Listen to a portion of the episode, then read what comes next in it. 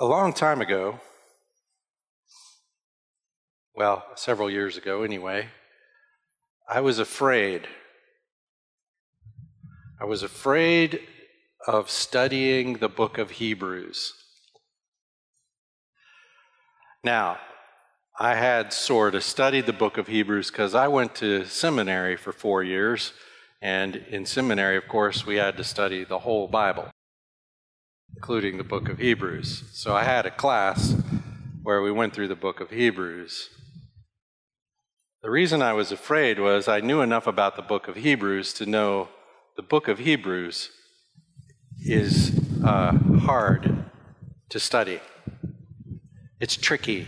It's got some stuff in it that's difficult and controversial, and different scholars take different points of view on different texts in the book of Hebrews. Now, they do that all over the whole Bible, but especially so in the book of Hebrews. This is getting dangerous. Give me one second here. so I was kind of afraid of the book of Hebrews. And that is why I decided I needed to teach it. Because when I committed myself to teaching it, and by the way, this was many years ago before the first time I taught the book of Hebrews, because I figured out that if I commit myself to teaching it, then I'll have to study it. And why did I think that was so necessary? What's the point of why do we need to know what's in the book of Hebrews? Well, I mean, the obvious answer to that question is well, it's the Word of God, so of course you need to know it. It's in the Scriptures. There's nothing in the Scriptures that isn't useful, that isn't profitable for the equipping of the people of God. yeah, so there was that. And here's something unique about the book of Hebrews, I believe. And something, the reason I'm talking about this now is something we'll see in the particular passage of the book of Hebrews we're going to look at today. And that is the book of Hebrews brings the whole Bible together in a unique way. It is learning the book of Hebrews that you learn to see Christ in Moses I don't mean the man Moses, I mean the writings of Moses. You know, Jesus said this outrageous thing. He said to these guys, Well, if you believed Moses, you'd believe me because Moses wrote about me. Do you know how it is that Moses wrote about Jesus? That the things written by Moses, the Ten Commandments, the Exodus, the book of Numbers, Leviticus, the priesthood, the, the book of Genesis. Do you know how all that's about Jesus? That's what Jesus said. All of it's about him. In fact, we read in the book of Hebrews at the very beginning that all the prophets ultimately are about Christ. You could read that also in 1st or 2nd Peter, I can't remember which. That the prophets sometimes wondered what on earth this was about. It's about Christ. The whole Bible is about Christ, and Hebrews shows you how.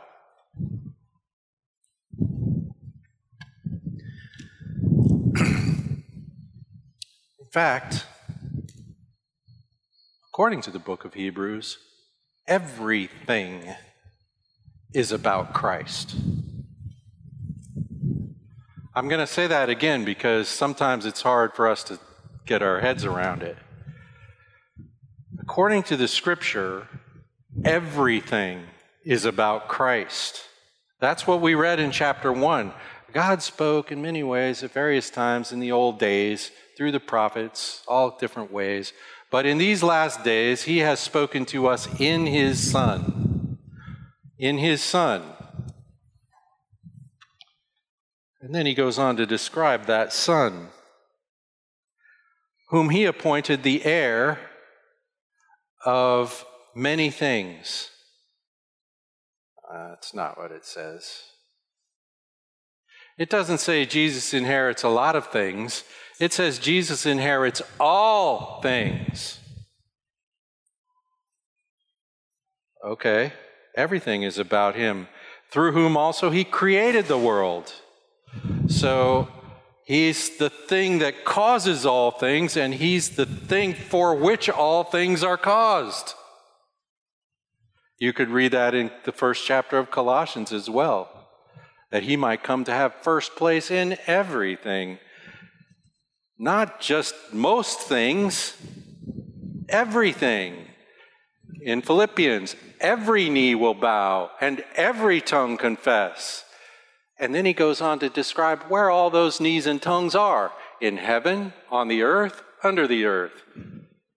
Well, that's just a way of saying, really, I mean all of them. Wherever they might be.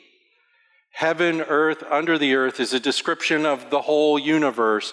Every knee will bow, every tongue confess that Jesus Christ is Lord to the glory of God. Everything's about Him. Everything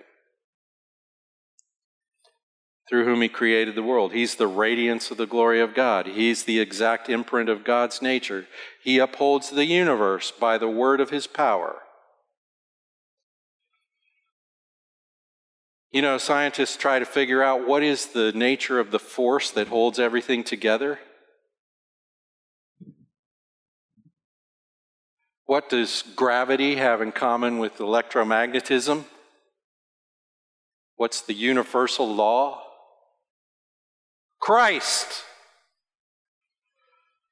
holds all things together by the word of his power. If they could have, if they had an instrument that could detect it, they would detect him. They assume because we don't have an instrument that can detect him, then he must not exist.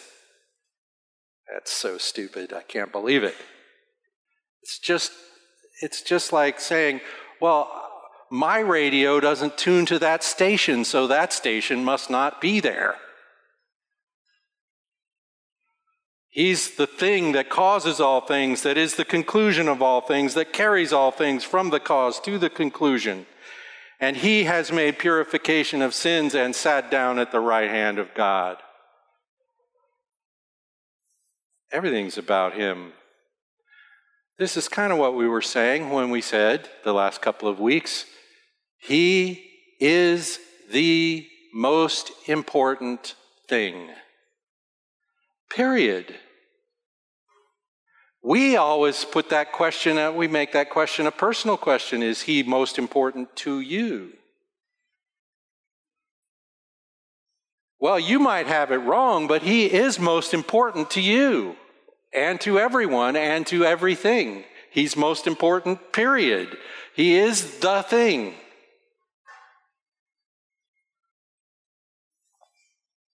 He's the eternal Son, God Almighty. Now, in the book of Hebrews,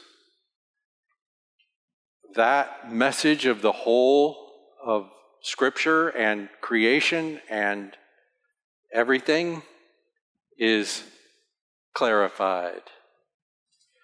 And Hebrews brings together the whole Bible in a unique way.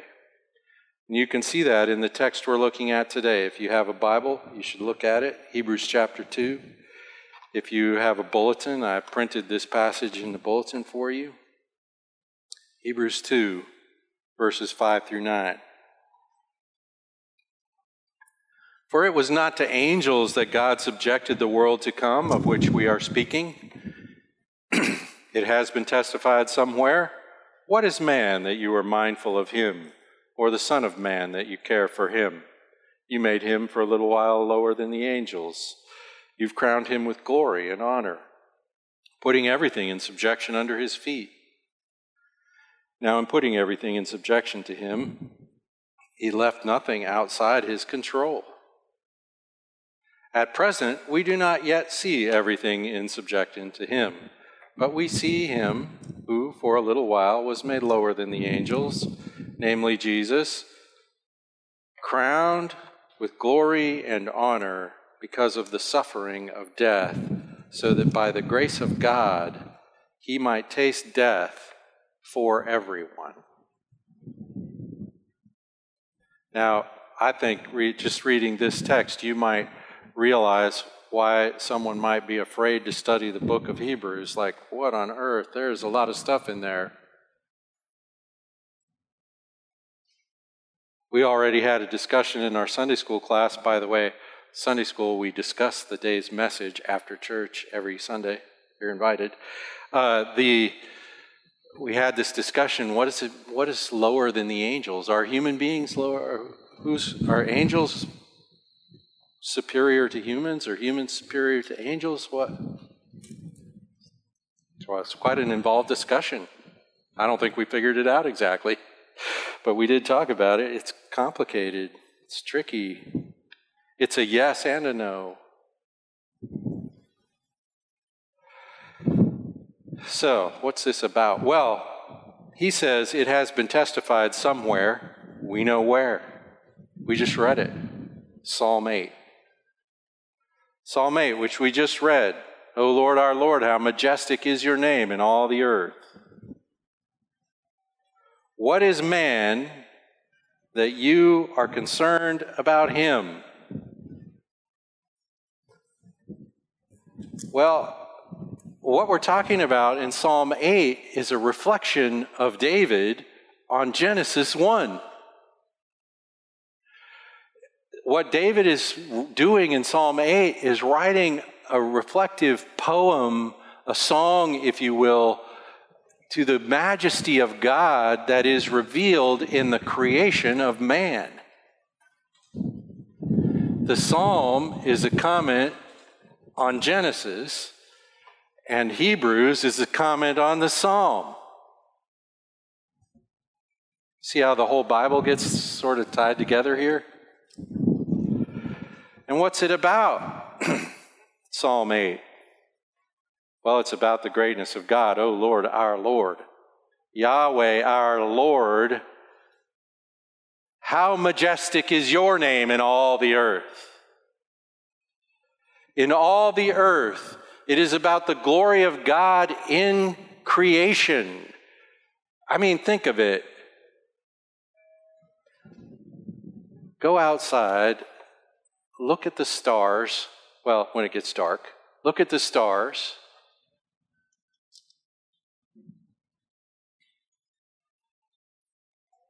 Majesty. He's the creator of everything you see, including you, no matter how far you look or how close you look. We keep looking closer and closer and finding tinier and tinier things. The greatness of God is displayed in creation. When I look at your heavens, the work of your fingers, the moon, the stars, which you've set in place, who are we that you are mindful of us? Well, that's a good question. So, the second thing that, that David writes here is about the apparent insignificance of humanity relative to nature. Have you ever stood on, the, on a big mountain? Or uh, maybe people visit the Grand Canyon and they stand there on the edge of this, of this canyon that's vast. Except you know, it's only a spot on the earth, which is tiny next to the sun, which is tiny next to the next, the, you know, how far it is to the next one. But we stand on the edge of the Grand Canyon and we go, ah! People call it a religious experience. I used to like watching movies about surfing because whenever you see a movie about surfing, all the surfers talk about how spiritual surfing is. And they're right. It is. You get on that little wooden plank and you stand up and you play on the surface of the ocean, and it is vast in its power. You see these, have you seen these videos? These guys surfing on waves that are three times the size of this building? It's massive and tiny. And those guys talk about what a spiritual thing it is to enjoy playing on that overwhelming power that is spiritual. They have their ear right up to the speaker of God's creation. They just don't recognize whose voice it is, most of them. But we do. How majestic is your name in all the earth. When I look at the heavens, the stars, the moon, the work of your fingers, I think, who am I that you care for me? But he answers that question. he says, What is man that you're mindful of him, the Son of Man that you care for him? Yet you've made him a little lower than the angels, the heavenly beings, crowned him with glory, crowned him with glory. Who? Humanity is who this psalm is about. Crowned him with glory and honor, given him dominion over the works of your hands. Put all things under his feet sheep, oxen, beasts of the field, birds of the heavens, fishes of the sea, whatever passes along in the paths of the sea are under the dominion of man. So we see the glory of God in this seemingly insignificant thing. We compare, I look at the Great Canyon or the stars or the ocean and I think, oh, I am small. But humanity is crowned with glory, honor, and given dominion over all creation. Man is the king of nature. This goes right back to Genesis chapter 1, right? Let us make man in our image according to our likeness. And what's he say to Adam and Eve? humanity in his image. Be fruitful, multiply, fill the earth, and subdue it, and have dominion over fish of the sea, birds of the heavens, every living thing that moves on the earth. That's what David is reflecting on in the psalm. He says, when God announced his intention, he says, Let us make man in our image. If you want to know how you're crowned with glory and honor, that is the answer to the question. You're made in the image of God. Let them have dominion over the fish of the sea, the birds of the heavens, livestock, over all the earth, every creeping thing that creeps on the earth. So we see here in the psalm the crown of glory and majesty, the image of God. Man is or is to be. God announced his intention to make man this have dominion, and to make man the revelation of God in creation. Image. Majestic. Majestic. Now, I look around, I look at people, I look in the mirror, and I think, eh. eh. I don't think majestic Now, I'm not as good looking as David was, so maybe that's the deal. Majestic. Plus, he was an actual king, so, you know, he could call himself your majesty. But he doesn't. He calls God your majesty. And he calls himself the reflection of that majesty. So, what you have in Psalm 8 is this meditation of the glory of God reflected in humanity.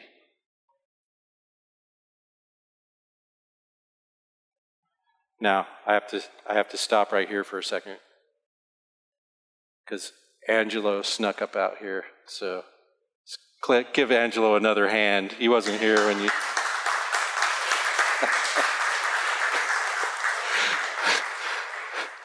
Congratulations.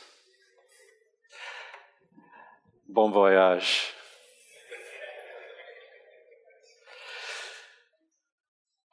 All right back to the subject at hand. Humanity is, uh, is created in the image of God, crowned with majesty, crowned with honor, crowned with glory. How's it going? Yeah, I look in the mirror and I don't go, ah, oh, majesty. I look at the creation and the effect of humanity on it. And I think, yeah, well, that's a certain kind of dominion, but I'm not sure it's going real well. Because what happened? Adam failed. That's what happened. He failed to trust in the Word of God and he trusted in his own judgment over the judgment of God. And he sank everything. The whole creation broke the day that Adam and Eve sinned. And in Adam, we all collapsed. And so the glory is even harder to see. The image is marred. So, we got to talk about the book of Hebrews, though, because Hebrews says something, well, we can't say new, but it's about someone else.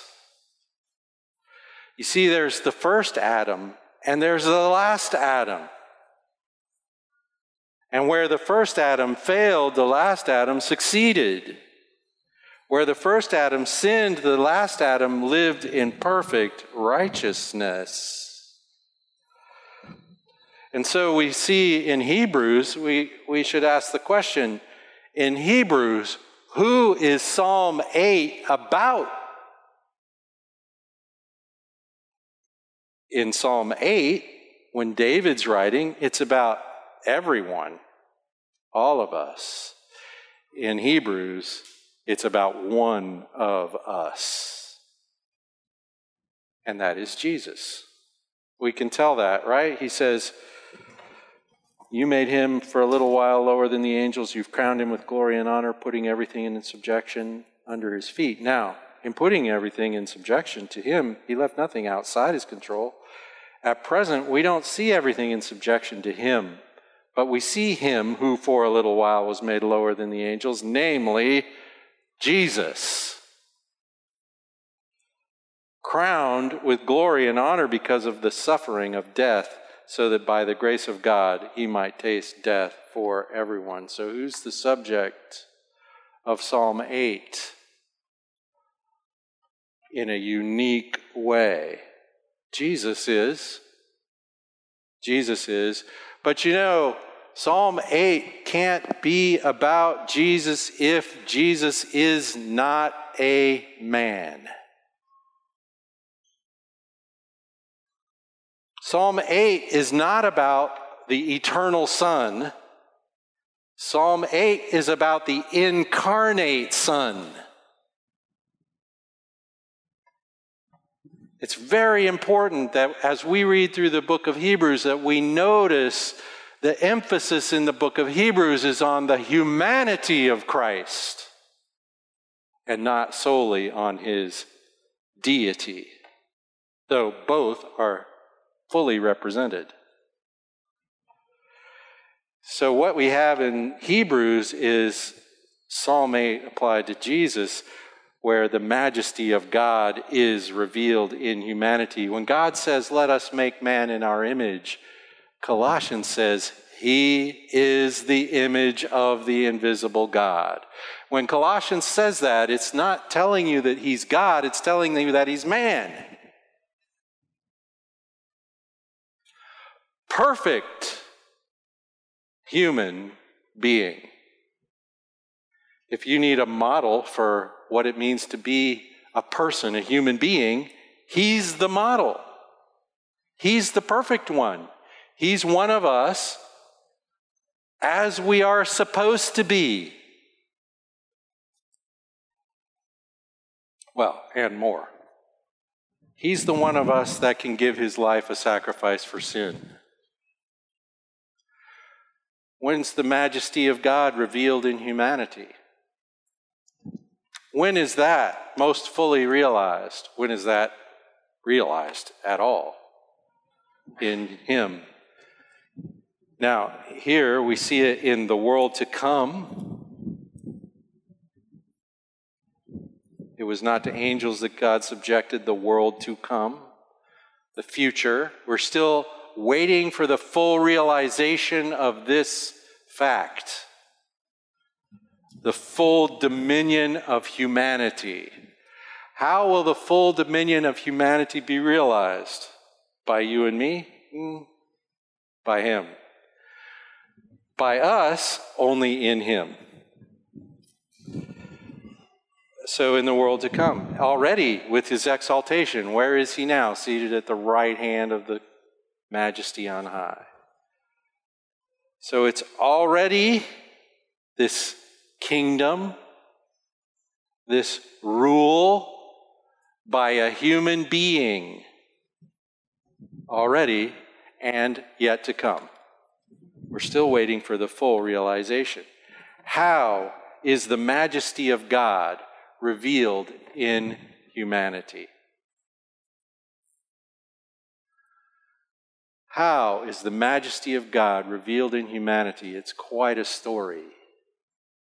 The eternal Son of God becomes human. The incarnation.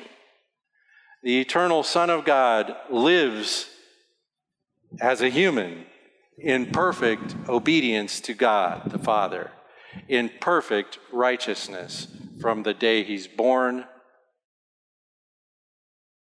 until now. He lives in perfect righteousness. He lived the life God commands in humanity did so perfectly. And then he exhibits the glory of God in his humiliation. Jesus said it. It's the strangest thing. It is really hard to think of.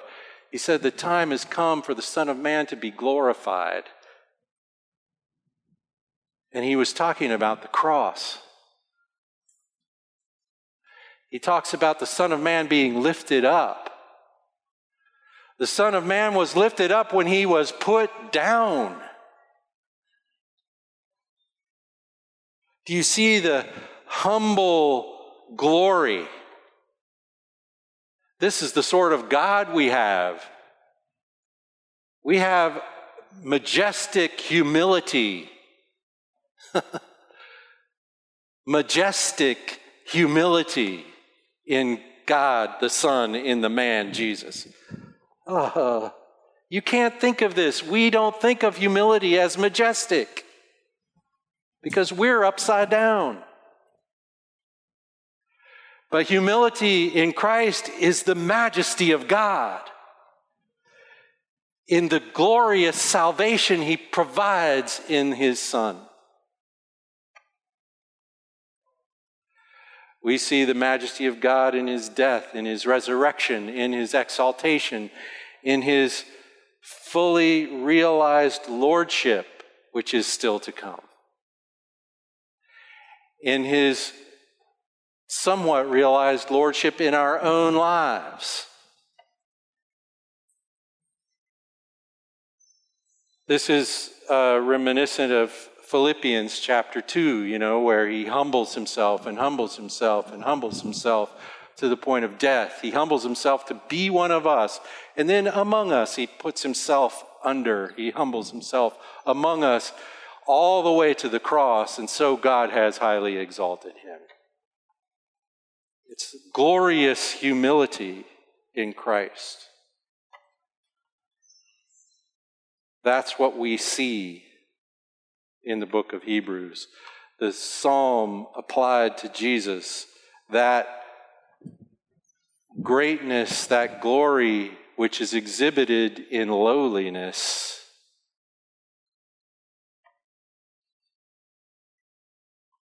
So, what does this have to do with us? Well, first of all, Jesus is human like you. He is an exhibit of what humans are intended to be. Now, you can't be it except in union with Him, by faith in Him, by the active ministry of the Spirit in your heart, soul. But in Him, you are and will be. And you also will be resurrected the second thing we would notice in this text is that Jesus is the pioneer of redeeming faith. Jesus, the man, you remember this from John, right? He's always going around saying, I always do what the Father gives me to do. I always act in utter trust and reliance upon God. He's talking about how he behaves as a human being. He trusts God. This is where Adam failed. It wasn't just the act of breaking the law of God that Adam failed, it was in, in deciding his judgment was to be trusted over God's. Jesus doesn't do that. He always trusts God. he always obeys the word of God, the commandments of God, the very day to day direction of God in his life. He's the pioneer of redeeming faith. How does this faith go? It goes all the way. So that on the night he's crucified, he struggles and trusts God. And we read right here in the book of Hebrews for the joy set before him, he was trusting God. He, for the joy set before him, he endured the cross. He died. He laid down his life. It's hard to, well, I don't believe you can imagine a greater faith. A greater faith. He is utterly and completely in God's hands in that. If God doesn't act, he's done. He completely trusts God. He's the pioneer of redeeming faith. He's the pioneer of resurrection. Colossians says he's the firstborn of the resurrection. In Jesus, in Jesus, we realize our full humanity, bearing God's image, ruling God's creation. In Jesus, we will realize those things. So, how's it going to be when you look in the mirror now?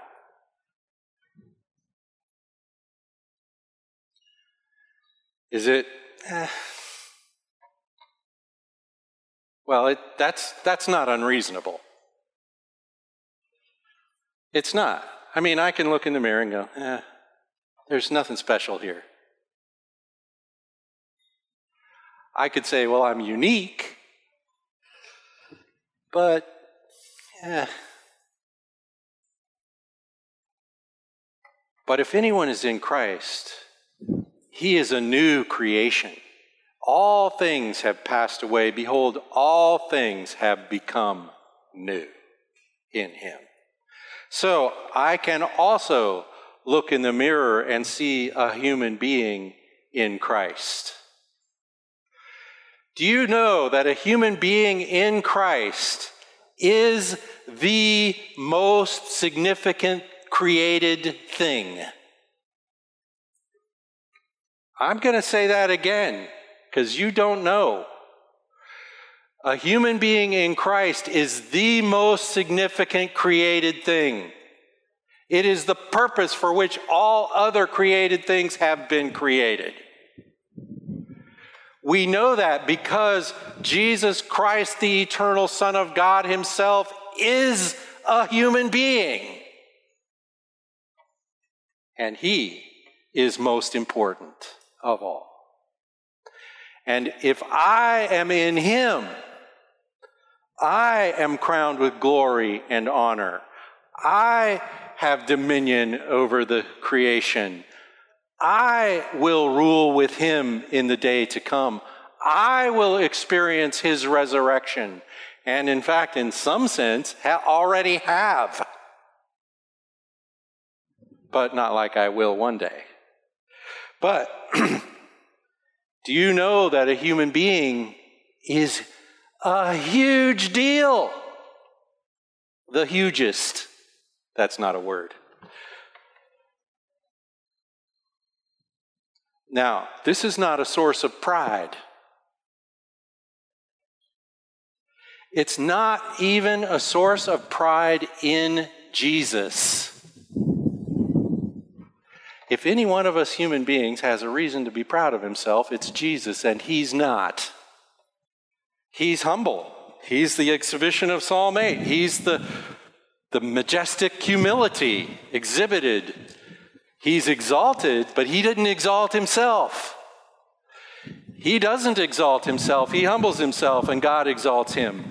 He is the great and glorious eternal Son of God. And that is not a source of pride in him. That does not cause him to do what Lucifer did and said, if only I could displace. No. Well, of course, he doesn't need to displace God, he is God. But Satan tempted him. He said, I'll give you all the kingdoms of the world if you just bow down to me. No, no. Adam did, he didn't. This is not a source of pride, it's a shining of the glory of God in you if you are in Christ. And you will not believe what it will look like one day. It's a shining of the glory of God in humility. So this association with Christ is not a is not a thing to be proud of, but it's the power to humble yourself. This just is mind blowing. This is like uh, 2 Corinthians chapter 4. You remember this text? 2 Corinthians chapter 4. It's about the glory of God in the face of Christ. Paul writes, even if our, this is uh, first, Second Corinthians 4 3, even if our gospel is veiled, it is veiled to those who are perishing. In their case, the God of this world has blinded the minds of unbelievers to keep them from seeing the light, the light of the gospel, the light of the good news of the glory of Christ, who is the image of God. For what we proclaim is not ourselves, but Jesus Christ as Lord, with ourselves as your servants for Jesus' sake. For God, who said, Let light shine out of darkness, has shone in our hearts to give the light of the knowledge of the glory of God in the face of Jesus Christ.